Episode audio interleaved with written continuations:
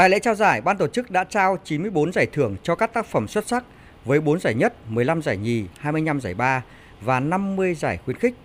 Các tác phẩm tham dự giải được chuẩn bị công phu, nghiêm túc, phản ánh chân thực toàn diện, truyền tải nhiều thông điệp sâu sắc, ý nghĩa, góp phần khẳng định những dấu ấn, kết quả nổi bật nửa nhiệm kỳ của ngành văn hóa, thể thao và du lịch thực hiện nghị quyết đại hội lần thứ 13 của Đảng. Có mặt tại lễ trao giải, Thiếu tá Vũ Lệ Huyền, nhóm tác giả của báo Quân đội Nhân dân nhận giải nhất loại hình báo điện tử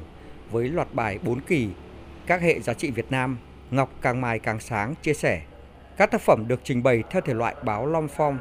Các bài viết đã nêu rõ vai trò của hệ giá trị quốc gia, phản ánh sức mạnh, bản sắc quốc gia, thể hiện ý chí, lý tưởng của cộng đồng, các dân tộc, có vai trò định hướng tương lai đối với hoạt động của con người, trở thành hệ giá trị lý tưởng,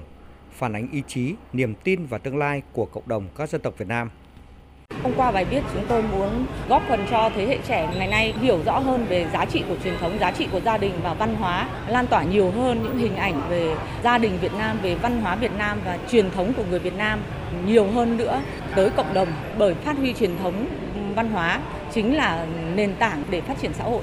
nên duy trì thường xuyên hơn nữa những cuộc thi tương tự để những phóng viên văn hóa có cơ hội được ờ, trải nghiệm, được thể hiện tác phẩm của mình trong lĩnh vực văn hóa nhiều hơn nữa.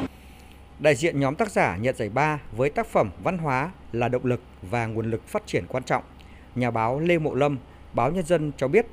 giải báo chí chuyên ngành ý nghĩa này sẽ tạo điều kiện cho các biên tập viên, phóng viên mảng văn hóa nghệ thuật có thêm động lực, tiếp tục cần mẫn tìm tòi, tư duy đảo sâu lĩnh vực, đầu tư nghiêm túc, công phu cả về nội dung lẫn hình thức, cách thể hiện các tác phẩm báo chí đa phương tiện. Không chỉ là nguồn động viên mà giải báo chí còn là một cái định hướng về mặt nghiệp vụ cho những cái đội ngũ ờ, chuyên và không chuyên viết về văn hóa thể thao và du lịch. Đầu tư nguồn lực dù lớn bao nhiêu ấy cũng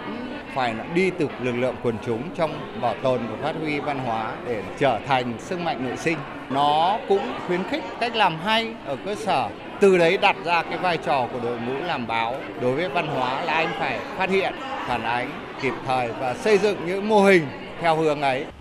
Cũng tại lễ trao giải, Thứ trưởng Bộ Văn hóa, Thể thao và Du lịch bà Trịnh Thị Thủy đã phát động giải báo chí toàn quốc vì sự nghiệp phát triển văn hóa, thể thao và du lịch lần thứ hai năm 2023 để tiếp tục lan tỏa những thành tiệu của ngành,